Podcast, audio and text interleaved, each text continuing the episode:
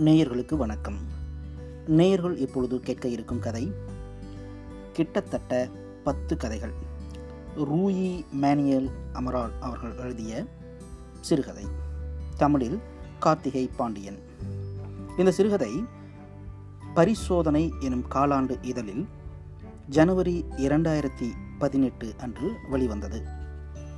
இந்த கதையின் ஆசிரியர் ரூயி மேனுயல் அமரால் ஒரு மிக முக்கியமான ஒரு போர்ச்சுக்கல் எழுத்தாளர். இவர் சமகால படைப்பாளிகளில் முக்கியமானவராக கருதப்படுகின்றார்.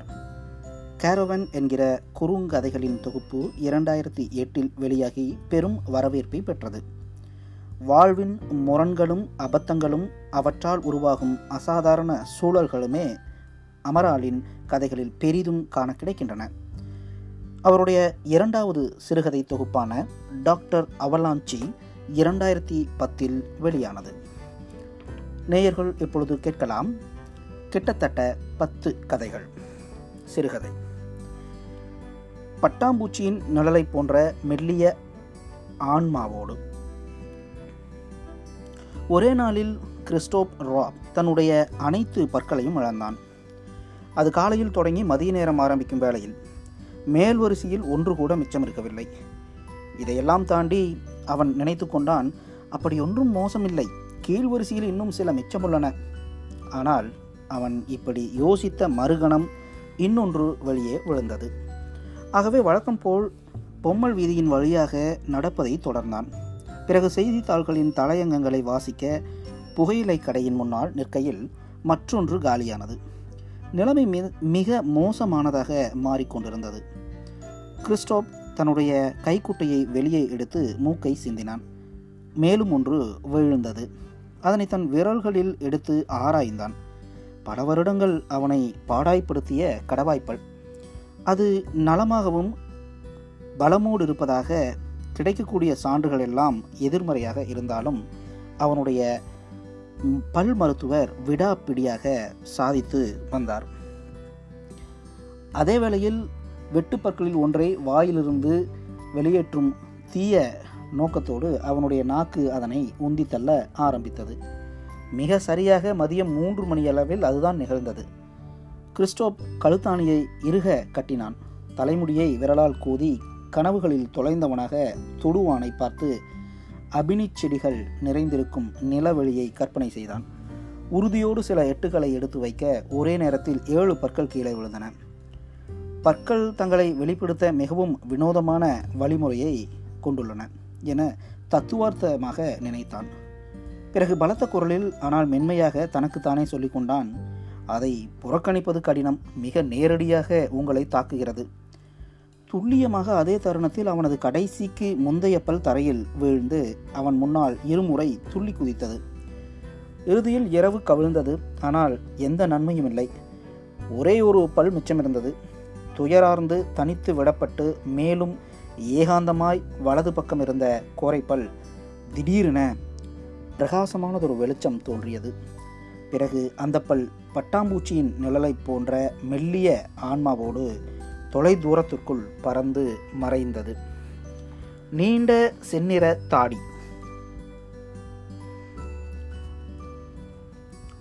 அருந்தகத்துக்குள் சுர்ஃபின் ராய் மோண்டி நுழைந்தபோது அனைவரும் வெடித்து சிரித்தார்கள். இப்படியொரு எதிர்வினையை அவன் எப்போதும் மக்களிடம் உருவாக்கினான். அவன் வரும்போதெல்லாம் அவனை சுட்டிக்காட்டி அனைவரும் சிரிக்கத் தொடங்குவார்கள்.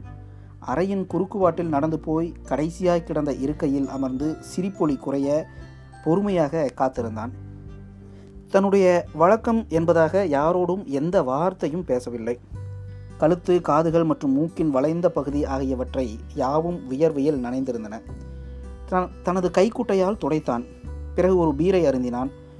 பொதுவான சிரிப்பொலியுடனான பண பணத்தை செலுத்திவிட்டு வெளியேறினான். தன்னிடமுள்ள சங்கதிகளில் எது மற்றவர்களின் கவனத்தை இந்த அளவுக்கு ஈர்த்து கட்டுப்படுத்தவியலாத ஒரு கழிப்பினை அவர்களிடம் உருவாக்குவது என்பதை சுர்ஃபின் ராய் மோண்டியால் ஒருபோதும் புரிந்து கொள்ள முடிந்ததில்லை. ஏனெனில் தான் கவனிக்கப்படுவதை மிக குறிப்பாக அவன் வெறுத்தான். வெகு குறைவாக பேசுகிறவன்.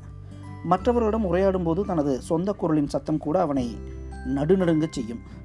இரவில் அறைக்குள் தன்னை பூட்டிக்கொண்டு கண்ணீரிலும் வெகு மோசமான நம்பிக்கையின்மையிலும் தொலைந்திருப்பான். இல்லை இல்லை இல்லை. தலைக்குள் கண்களை உள்வாங்கி அந்தரத்தில் செருகி நிற்க தலைமுடியை பிடித்தெழுத்தபடி தனக்குள் அவன் சொல்லிக் கொள்வான். பிறகு திடீரென்று பிரச்சனையின் மீது தீவிர கவனம் செலுத்தியதன் காரணமாக இவை அனைத்திற்கும் முற்றுப்புள்ளி வைப்பதற்கான வழிமுறையினை தான் கண்டுகொண்டதாக உணர்ந்தான். ஒரு கத்தியை எடுத்து கழுத்தின் மேலே தூக்கி பிடித்து பல வருடங்கள் தனக்கு துணையாயிருந்த நீண்ட செந்நிற தாடியை வெட்ட ஆரம்பித்தான். ஆகவே பிறகு நன்கு மழித்த கன்னத்தோடு வீதியில் இறங்கி நடந்தான். உண்மையில் அந்த முயற்சி வெற்றி பெற்றது. கேலியான ஒரு புன்னகையோ அல்லது ஏளனமான பார்வைகளோ எதுவும் அவன் எதிர்கொள்ளவில்லை. மாறாக மிக தீவிரமான உணர்வுகளின் வெளிப்பாடுகளை அவன் கண்டான். கவலையோடு மேலும் வெறுப்போடும் அலுவலகத்தில் பேருந்தில் அருந்தகத்தில் வாழ்வின் ஒவ்வொரு முனையிலும். தொடர்ந்த வாரங்களில் வேடிக்கை பேச்சுக்களுக்கான கருப்பொருளாகவும் ஆச்சரியம் ததுவும் உரையாடல்களின் தலைப்பாகவும் அவனே இருந்தான். யாரும் அவனை எதற்கும் கண்டுகொள்வதில்லை. வாழ்க்கை என்னும் கேவலமான சகதியில் மாட்டிக்கொண்ட மற்ற அனைவரையும் போல சுர்ஃபின் ராய் மோண்டியும் தற்போது நடத்தப்பட்டான். எவ்வளவு பலமாக இருமினாலும் அல்லது அருந்தகத்தில் மேசையின் மீது தனது கையால் வேகமாக அறைந்தாலும் யாரும் அவன் மீது சின்னதாக கூட கவனம் செலுத்துவதில்லை. எனவே மாயம் பொருந்திய தனது செந்நிற தாடியை அவசர அவசரமாக மீண்டும் வளர்க்க முற்பட்டான். இதன் மூலம் ஒரு வகையான அவமரியாதைக்கு விதி அவனை மீண்டும் உட்படுத்தக்கூடும். ஆனால் எதுவும் நிகழவில்லை. உதாசீனம் தன்னை அவனோடு வெகுவாக பிணைத்து கொண்டிருந்தது. பிறகு ஒருபோதும் அவனை விட்டு நீங்கவே இல்லை. ஆர்கிமெடிஸ் ட்ரிஸ் மெஜிஸ்டோவின் வாழ்வும் கிட்டத்தட்ட மரணமும்.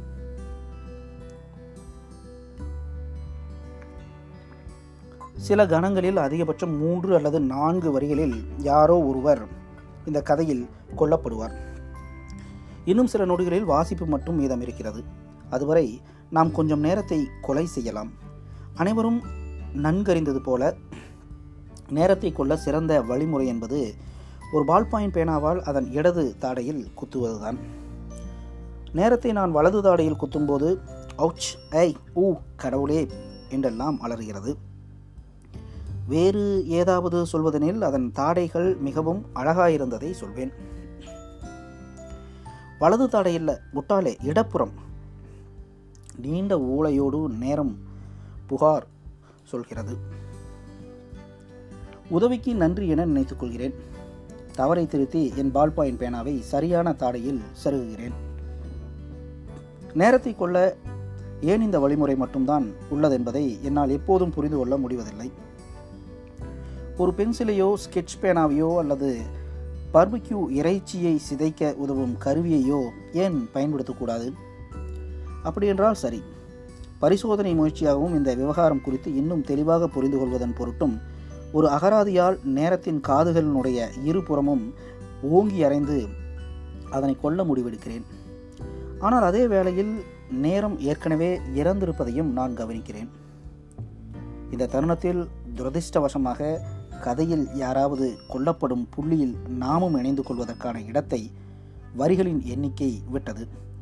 மேலும் ஒரு இரண்டாம் தர கதாபாத்திரம் கதாபாத்திரத்திடம் ஒருவர் எதிர்பார்க்கக்கூடியதைப் போல் நம்முடைய பலியோடு ஆர்கிமெடிஸ் ட்ரிஸ் மெஜிஸ்டோ அல்லது மொத்தத்தில் அவன் வேறொரு பெயராலும் அழைக்கப்பட்டிருக்கலாம்.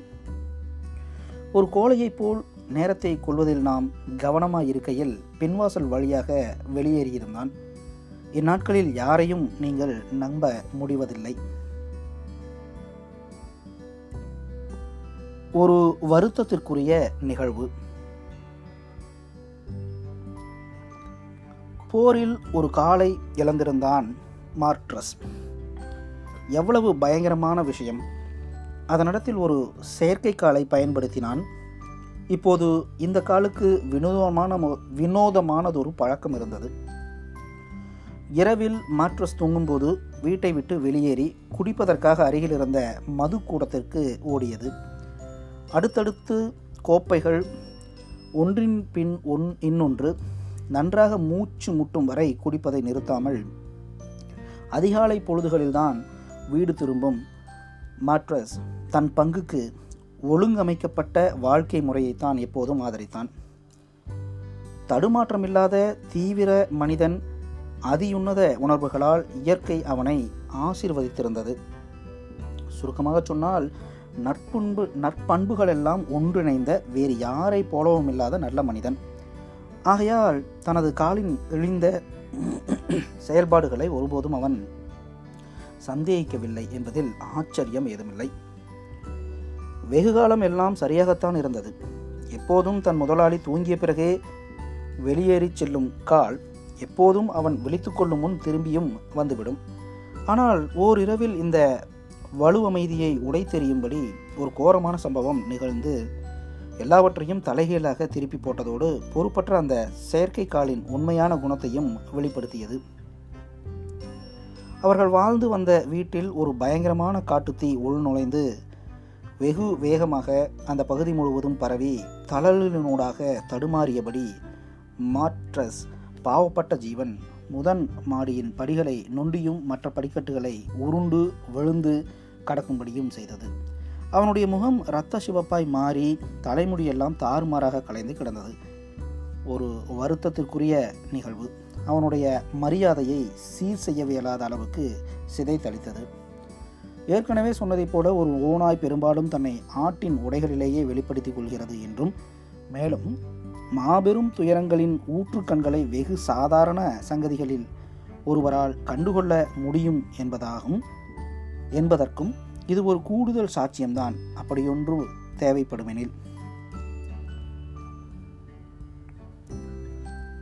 Giovanni del கோப்போ.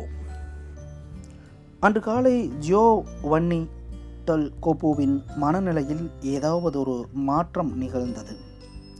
நேர்மையாக சொன்னால் அதுதான் அவனுடைய பெயர் என்பதை என்னால் அறுதியிட்டு சொல்ல முடியாது. ஆனால் ஜியோவானி டெல் கோப்போவை எனக்கு பிடிக்கும் என்பதால் இதுதான் அவனுடைய பெயர் என்று நம்ப ஆசைப்படுகிறேன். ஆனால் நாம் கதைக்கு திரும்புவோம். இந்த தருணம் வரை தனக்கான சின்னஞ்சிறு முனையில் ஜியோவானி அமைதியானதொரு வாழ்க்கையை வாழ்ந்து வந்தான். எல்லாவித லட்சியங்களையும் வெகுகாலம் முன்பே துறந்து மிகவும் அமைதியான எளிமையான பணிவான நகரை விட்டு ஒதுங்கிய நாட்டுப்புற வாழ்க்கைக்குள் தன்னை ஈடுபடுத்தி கொண்டவனாக அற்புதமான வார்த்தைகளுக்குள் அடங்காததொரு தனிமைக்குள் அவன் மூழ்கியிருந்தான். வருடங்கள் கடந்து செல்ல அனைத்து விதமான உணர்ச்சிகளும் ஆசைகளும் மற்றும் கொந்தளிப்புகளும் அவனை நீங்கிச் சென்றன. ஆனால் அன்று காலையில் ஏதேனும் தீர்மானமான செயல்பாடுகளை மேற்கொள்ள வேண்டும் என்கின்ற வழக்கத்துக்கு மாறான விருப்பத்தோடு ஜியோவானிட்டல் கோபோ கண் விழித்தான். மேலும் நிஜமாகவே மிகவும் வியப்பூட்டும்படியானதொரு நடவடிக்கையை அவன் மேற்கொண்டான். தன்னுடைய தலையை இருபது சென்டிமீட்டர்கள் மேலே உயர்த்தி இடியோசை போல பலமாக பெருமூச்செறிந்து காதின் பின்புறம் இரண்டு பேனாக்களை செருகி பிறகு மேசையின் மேல் ஊர்க்கதை பேசுவதற்காக வந்தமர்ந்த ஒரு பூச்சியினை பிடித்தான். தனது தலையை கவித்துவமாக கோதி குறிப்பிட்டு சொல்லும்படியான எண்ணிக்கையில் ம்களை வெளியிட்டு ஊடுருவி கழிக்கும் வெடிச்சிரிப்பினை அவிழ்த்து விட்டான் அதற்குள் கண்டிப்பாக சொல்லியே ஆக வேண்டும். காதுகளில் சற்றே கர்ண கொடூரமாக ஒழித்த வன்மத்தின் சாயலும் ஒளிந்திருந்தது. பிறகு எழுதத் தொடங்கினான் அன்று காலை ஜியோவானிட்டல் கோப்போவின் மனநிலையில் ஏதோ ஒரு மாற்றம் நிகழ்ந்தது. பார்வையின் குவிய தொலைவுக்கேற்ற கோட்ட அளவை கூறுகள். டயோட்ரிக்ஸ். முன்னொரு காலத்தில் ஒரு மனிதன் அவனை நாம் ஆண்கே என்று அழைக்கலாம். மிக மோசமான கிட்டப்பார்வையை உடையவனாக இருந்தான். அந்த கிட்டப்பார்வை எத்தனை மோசமானதென்றால் தனது கையை நீட் எட்ட நீட்டினால் அதற்கு மேல் அவனால் அதனை பார்க்க முடியாது. தன்னுடைய பாதங்கள் குறித்தும் புகை மூட்டமானதொரு நினைவில் அவனுக்குள் இருந்தது. அவற்றை அவன் பார்த்து வெகு நாட்கள் ஆகியிருந்தன வெகு சமீபத்தில் அவை இரண்டு ராட்சச மீன்களாக உருமாறி உருமாறி இருந்தன. இந்த சங்கதியை அவன் சற்றும் அறியாதவனாயிருந்தான் அவன் நடக்கும்போது மீன்கள் தங்களுடைய இறகுகளை பலமாக விசிறி அடித்தன. Flap flap flap. மிகுந்த பிராசையோடு அவன் நடந்து செல்கையில் இடதும் வலதுமான ஊஞ்சலாடின. விவரி விவரிப்பதற்கு சற்றே கடினமான அற்புத காட்சியாக அது இருந்தது. தன்னுடைய அசாதாரணமான பாதங்கள் பற்றிய எந்த புரிதலும் இல்லாமல் ஆன்கே சந்தோஷமான மனிதனாய் இருந்தான். தனது தடித்த கண்ணாடி வெள்ளைகளின் அனுமதிக்குட்பட்ட அமைதியானதும் ஆறுதலுமானதொரு இருப்பின் சூழலில் அவன் நிம்மதியாக வாழ்ந்தான். என்றபோதும் ஒரு நல்ல நாளில் ஒரு முறை கண்ணிமைப்பதற்குள் அவனுடைய கிட்டப்பார்வை சட்டென்று காணாமலானது. ஆகவே நமது நண்பன் முழு நம்பிக்கையோடு இவ்வுலகின் வளம் பொருந்திய வடிவங்களையும் மற்ற தோற்றங்களையும் மீண்டும் கண்டுண கண்டுணர தயாரானான். அப்போதுதான் தங்களின் அதி அற்புத பயங்கரத்தோடு அந்த பாதாள மீன்கள் நிழல்களின் ஆழத்திலிருந்து வெளியேறி வந்தன. ஆண்கே ஒரு அடி கூட எடுத்து வைக்கவில்லை. ஒரு சைகையும் செய்யவில்லை. ஒரு தசையை கூட நகர்த்தவில்லை. அந்த அதிர்ச்சி அவனுடைய குரலையும் தசைகளையும் உரையச் செய்திருந்தது. ஓ எத்தனை கோரமான காட்சி. அங்கே அவை தெரிந்தன. எங்கே அவை இருந்தனவோ அங்கேதான் இப்போதும் இருந்தன. வாள்களை பதட்டமாக விசிறியபடி பிளாப் பிளாப் பிளாப் நல்ல ரசனைக்கும் தகைமைக்கும் எதிராக இதை காட்டிலும் கேவலமான ஒன்றை கற்பனை செய்வதென்பதும் கடினமாயிருந்தது. மிக மிக மோசமானதொரு மனத்தளர்ச்சியால் தான் ஆட்கொள்ளப்பட்டதாக அவன் உணர்ந்தான். அவனது சோகமும் வெளிரிய தோற்றமும் பரிதாபத்திற்குரியதாக இருந்தன. வருத்தத்தால் தான் மரணிக்கப் போவதாக பலமுறை அவன் யோசித்தான். ஆனால் அவன் மரணிக்கவில்லை. அருந்தகத்தில் தன்னுடைய ஆன்மாவை தொலைத்த மனிதனின் கதை. வேலையிலிருந்து கிளம்பி தன்னுடைய வழக்கம் என்பதாக ஜோசோ அகஸ்டோ அருந்தகத்திற்கு செல்வான். ஒன்றோ அல்லது இரண்டோ பீர்களை குடிப்பான். என்ன பெரிதாக நாசமாக போகிறது? சில சமயங்களில் மூன்று. இதுவரைக்கும் எல்லாம் நலமாகத்தான் இருந்தது. செய்தித்தாள்களை மேய்ந்தபடி கடந்து செல்லும் பருத்த பெண்களை நோட்டமிடுகிறான். அதன் பின்னர் எழுந்து கொள்கிறான். சட்டைப்பைக்குள் கைகளை நுழைத்தவனாக ஷீல்கை அடித்தபடி வீட்டுக்கு செல்லும் பாதையில் நடக்கிறான். வீட்டில் தனது ஆன்மாவை அருந்தகத்தில் விட்டு வந்திருப்பதை உணர்கிறான்.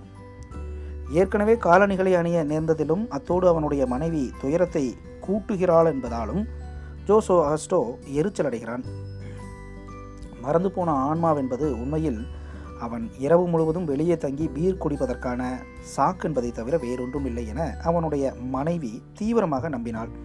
அல்லது யாருக்கு தெரியும் இன்னும் மோசமான வேறு ஏதாவது ஒரு சமாச்சாரத்தில் ஈடுபடுவதற்கான சாக்காக கூட இருக்கலாம். எது எப்படி இருந்தாலும் ஜோசோ அகஸ்டோ அருந்தகத்திற்கு திரும்பி வருகிறான். தான் குடித்து கொண்டிருந்த மேசையில் தனது ஆன்மாவை தேடுகிறான். ஆனால் மேசையும் இருக்கைகளும் காலியாக இருக்கின்றன. ஒருவேளை ஆன்மாவை யாரேனும் அங்கே தவறவிட்டு போயிருந்தால் கண்டிப்பாக அதனை கவனித்திருப்போம் என்று வேலையாட்கள் சொல்கிறார்கள். ஏனெனில் கவனிக்காமல் செல்வதென்பது ஒரு ஆன்மாவுக்கு எளிதான காரியமல்ல. எப்படி இருந்தாலும் பரவாயில்லை. இந்நாட்களில் யாரையும் நம்ப முடியாது என்பதை அவனுக்கு நினைவுறுத்த அவர்கள் தவறவில்லை.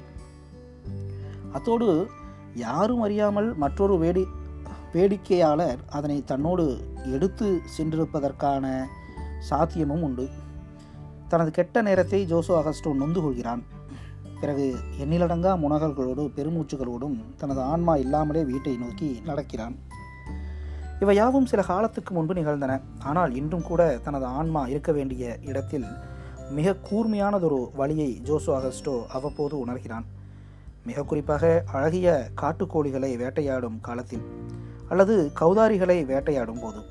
இல்லை அழகிய காட்டி காட்டுக்கோழிகளை வேட்டையாடும் போதும் தான். கண்ணாடிகள். முன்பொரு காலத்தில் கண்ணாடிகளோடு மிக பிரத்யேகமானதொரு சிக்கலை கொண்டிருந்த மனிதன் வாழ்ந்து வந்தான். ஏன்? ஏனெனில் ஒவ்வொரு முறை கண்ணாடியில் பார்க்கும்போதும் தான் அறிந்திராத புதிய முகத்தை அவன் கண்டுபிடித்தான். காலையில் ஒரு முகத்தை பிரதிபலிக்கும் கண்ணாடி இரவில் இன்னொன்றை காட்டும். மறுநாள் காலை வேறொன்றை. மேலும் இப்படியாக வெவ்வேறு முகங்களை உருவாக்கும். எனவே இது தீவிரமானதொரு எண்ணத்தை அவனிடம் விதைத்தது. அதற்கு அப்பாலும் இந்த வினோதமான நிகழ்வின் காரணமாக அந்த மனிதனுக்கு தன்னுடைய உண்மையான முகம் எப்படி இருக்கும் என்பது கூட தெரிந்திருக்கவில்லை. இது முட்டாள்தனமானது. முட்டாள்தனமானது. முட்டாள்தனமானது. காலை தரையில் உதைத்தவாறு அவன் அதிசயித்து அதிசயிப்பான். மூக்கு வாய் கண்கள் மற்றும் காதுகளை பற்றி மட்டும் பேசும்போது தன்னுடைய உண்மையான மூக்கு உண்மையான வாய் உண்மையான கண்கள் மற்றும் உண்மையான காதுகளை காட்டும் கண்ணாடிகளை கண்டுபிடிக்க முடியும் என்கிற நம்பிக்கையோடு அவன் பரவலாக பிரயாணித்து எண்ணற்ற கண்ணாடிகளை உற்று நோக்கினான். வேறு பல சங்கதிகளையும் முயன்றான். அசாதாரணமானாலும் தைரியம் நிரம்பியதுமான சில ஏற்பாடுகளை திட்டமிட்டு குறி சொல்பவர்களையும் முனிவர்களையும் சந்தித்தான்.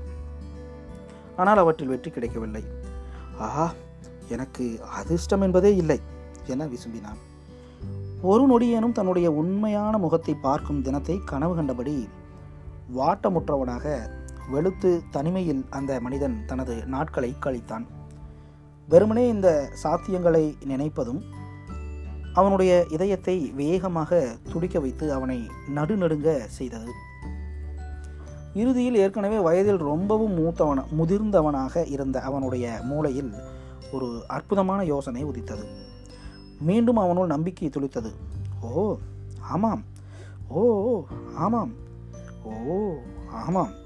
வாழ்க்கை இது போன்ற ஆச்சரியங்களால் நிரம்பி வழிகிறது. பல வருடங்களுக்கு பிறகு அவன் ஒரு தீர்வை கண்டு கண்டுபிடித்திருக்கிறான். இறுதியில் அதீதமான உற்சாகத்தோடு அவன் அலறினான். துரதிர்ஷ்டவசமாக அந்த தீர்வு அப்படியொன்றும் சரியானதாக இல்லை. ஆக மொத்தம் அந்த யோசனையும் அப்படியொன்றும் அற்புதமான ஒன்றல்ல. ஆகவே முதலில் எப்படி இருந்தானோ அந்த மனிதன் இப்போதும் அப்படியே தான் இருந்தான். அதாவது முன்பை போலவே முன்பை போலவே.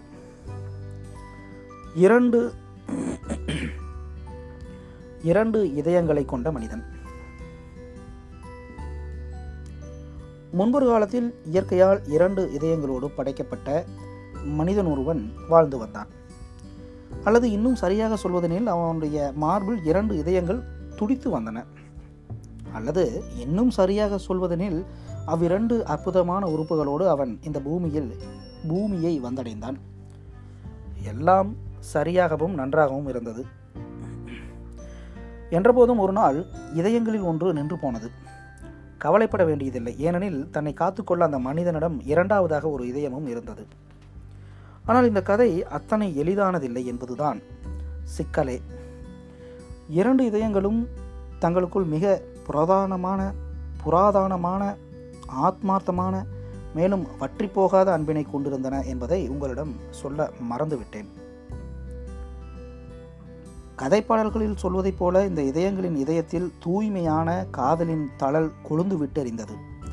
ஆகவே முதல் இதயம் நின்றபோது இரண்டாவது இதயமும் கண்ணீரில் கரைந்து சோகத்தில் மூழ்கி துடிப்பதை நிறுத்தியது. முடிவென்பதாக அதை தாங்கிக் கொள்ள முடியாமல் அந்த மனிதன் செத்து போனான். அது கிடக்கட்டும். ஆனால் நாம் அனைவரும் சொன்னதைப் போல அவனுடைய மரணம் இதயம் சார்ந்த பிரச்சனைகளால் நிகழவில்லை. அவன் பாம்புக்கடியால் ஆர்காடியாவில் இறந்தான். மேலும் மரணம் என்பது சுற்றுலாவை போன்றதல்ல எனச் சொல்லும் அதே வேளையில் வாழ்க்கையும் அவனளவில் எளிதானதாக இருக்கவில்லை என்பதை நினைவில் கொள்ளுங்கள். ஆரஞ்சு பழரசம். ஒரு பள்ளி உயிருக்கு தீங்கு விளைவிக்கக்கூடிய காய்ச்சலால் பீடிக்கப்படுகிறது. சிறிது நேரத்தில் அது ஒரு மனிதனாக உருமாறுகிறது. பள்ளிகளுக்கான அவசர ஊர்தி அந்த மனிதனை பள்ளிகளுக்கான மருத்துவமனைக்கு கொண்டு செல்கிறது. விசித்திரமான அந்த நோயாளிக்கு பள்ளி மருத்துவர்கள் மிக கவனமான சிகிச்சையை வழங்குகிறார்கள். துரதிர்ஷ்டவசமாக அவனுடைய நிலைமையை சமாளிக்க எந்த மருந்துமில்லை என்று அவர்கள் தீர்மானிக்கிறார்கள். தங்களுடைய பாதங்களின் கீழே உள்ள நிலம் நழுவுவதாக உணர்கிறார்கள். இதுதான் வாழ்க்கை. அனைவரோடும் விளையாடும் அதி அற்புத விளையாட்டு. அந்த மனிதனுக்கு காய்ச்சல் நெருப்பாக கொதிக்கிறது. அவன் ஒரு பசு மாடாக உருமாற தொடங்குகிறான். என்ன செய்வதென்று யாருக்கும் தெரியவில்லை. தாங்களும் எரிந்து விடுவோம் என்கிற பயத்தில் வல்லுனர் வல்லுநர்கள் அனைவரும் தப்பி ஓடுகிறார்கள். யாராலும் தீர்வு சொல்ல இயலாத நிலை. தங்களது அறிவியல் அறிவின் மீது பள்ளிகள் கொண்டிருந்த பெருமையின் மேல் விழுந்த பலத்த அடி. பல நூற்றாண்டுகளாக தொடர்ந்த ஆய்வுகள் வேலைகள் போராட்டங்கள் மற்றும் முடிவிலா விடாமுயற்சிகள். இவை அனைத்தும் ஒரு மாபெரும் ஆற்றாமையால் சுக்கு நூறாக நொறுங்கி போயின. சற்றும் நெறிப்பிரலாத அவர்களுடைய நடத்தை விதிகளுக்கு மாறாக இவை அனைத்தையும் சட்டென்று முடித்து வைப்பதை தவிர பள்ளி மருத்துவர்களுக்கு வேறெந்த வாய்ப்பும் கிடையாது. அவர்கள் அந்த யானைக்கு இடை இடைப்பட்ட வேளையில் பசுமாடு யானையாக மாறியிருக்கிறது. ஒரு வினோதமான ஆரஞ்சு பழரசத்தை பருக தருகிறார்கள். மூன்று வினாடிகளில் யானை மறிக்கிறது. மகிழ்ச்சியின்மையின் சாயல்கள் தென்பட்டாலும் கூட பள்ளிகள் ஓர் நிம்மதி பெருமூச்சினை வெளியிடுகின்றன. முடிவென்பதாக இவை அனைத்தையும் மிக துல்லியமானதொரு தெளிவோடு கண்டு இவ்வுலகத்தின் முன்னால் நான் சாட்சியம் அளிக்கிறேன் அவ்வளவுதான் என்றில்லை. இதை வாசித்த பிறகு இதே போன்ற சங்கதிகள் வேறு எதுவும் நிகழ்ந்ததுண்டா என்பதை தயை கூர்ந்து உறுதிப்படுத்திக் கொள்ளுங்கள். நேயர்கள் இதுவரை கேட்டது ரூயி மேனுயல் அமரால் அவர்கள் எழுதிய கிட்டத்தட்ட பத்து கதைகள். சிறுகதை. தமிழில் கார்த்திகை பாண்டியன். இந்த சிறுகதை பரிசோதனை எனும் சிற்றுதலில் ஜனவரி இரண்டாயிரத்தி பதினெட்டில் இடம்பெற்றிருந்தது. மீண்டும் மற்றும் ஒரு தமிழ் சிறுகதையில் உங்கள் அனைவரையும் சந்திக்கும் வரை வணக்கம் நேயர்களே.